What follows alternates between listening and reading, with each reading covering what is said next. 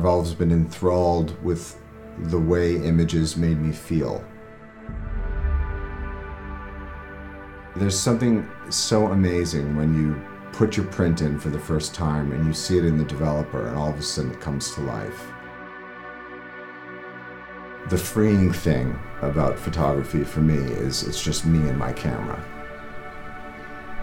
Being given such a glimpse into the power of his creation, it's awe-inspiring. And I want to portray that in my photography.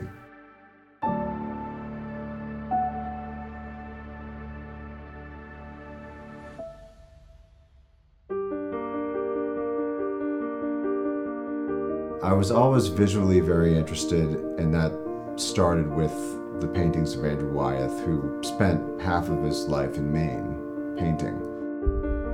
There's something like I wanted to do that. The way in which that Wyeth captured, you know, I wanted to kind of mimic. Photography came out of my inability to paint. It's the awestruck beauty of God's creation. I see every day the redemptive quality of God in people's lives. Recently, with my photography, which was really interesting, was I got on my Facebook page one day and um, I got this message from this girl from Germany. And she said, I'm not sure if you're ever going to read this or ever see this, but I want to thank you for saving my life.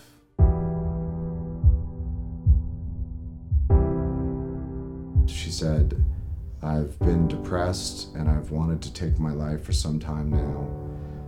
But I came upon your photographs and knowing that there's so much beauty in the world and that somebody with your soul could portray that in such a beautiful way made me not want to take my life.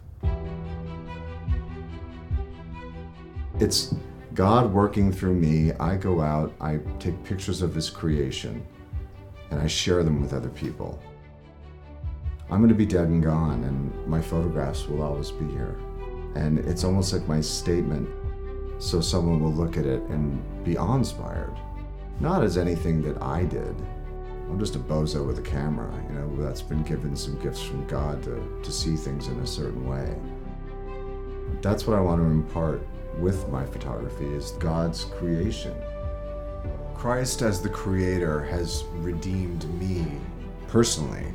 And through him, through the eyes he's given me, I've been able to capture the light, the light that is his creation. The gentleman in that video is a guy by the name of Kieran Walsh. Kieran's a part of our extended church family.